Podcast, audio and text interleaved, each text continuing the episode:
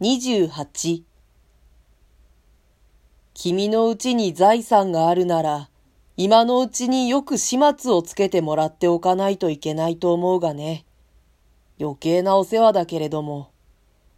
君のお父さんが達者なうちに、もらうものはちゃんともらっておくようにしたらどうですか？万一のことがあった後で、一番面倒の起こるのは財産の問題だから。ええ。私は先生の言葉に大した注意を払わなかった。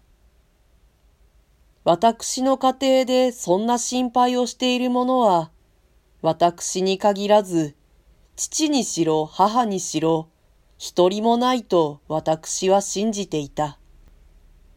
その上先生の言うことの、先生としてあまりに実際的なのに、私は少し驚かされた。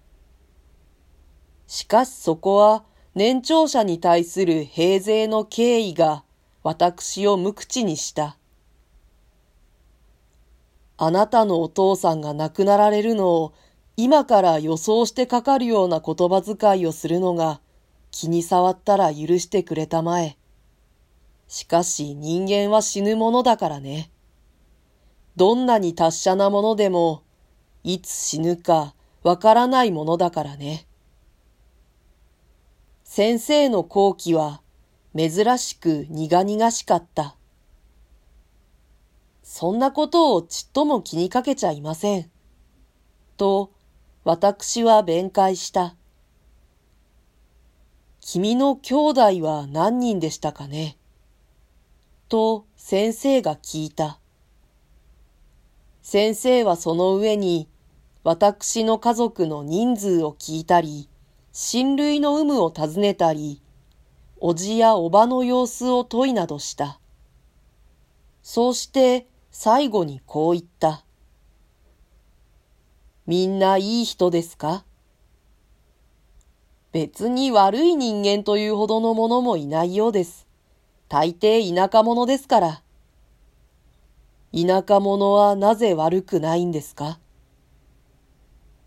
私はこの追求に苦しんだ。しかし先生は私に返事を考えさせる余裕さえ与えなかった。田舎者は都会の者よりかえって悪いくらいなものです。それから君は今、君の親戚などのうちに、これといって悪い人間はいないようだと言いましたね。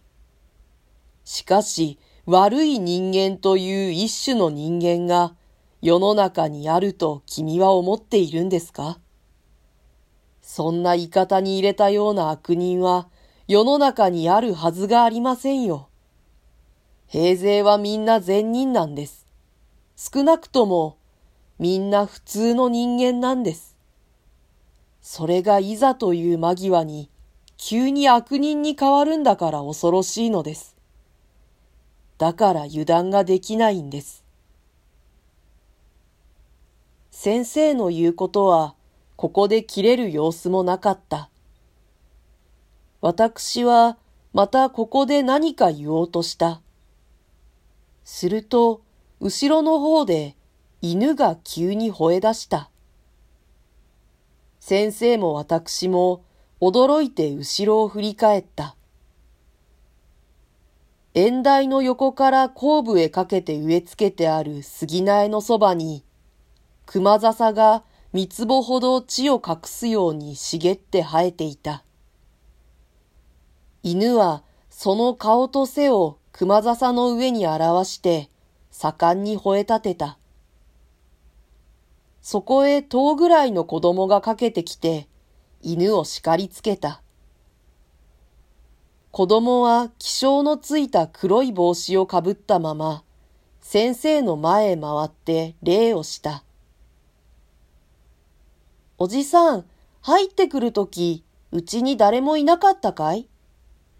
と聞いた。誰もいなかったよ。姉さんやおっかさんが勝手の方にいたのに。そうか、いたのかい。ああ、おじさん、こんちはって断って入ってくるとよかったのに。先生は苦笑した。懐からガマ口を出して五線の白銅を子供の手に握らせた。おっかさんにそう言っとくれ。少しここで休ましてくださいって。子供は利口そうな目に笑いをみなぎらしてうなずいてみせた。今、石膏町になってるところなんだよ。子供はそう断って、つつじの間を下の方へ駆け下りていった。犬も尻尾を高く巻いて、子供の後を追いかけた。しばらくすると、同じくらいの都市格好の子供が二三人、これも石膏町の降りていった方へかけていった。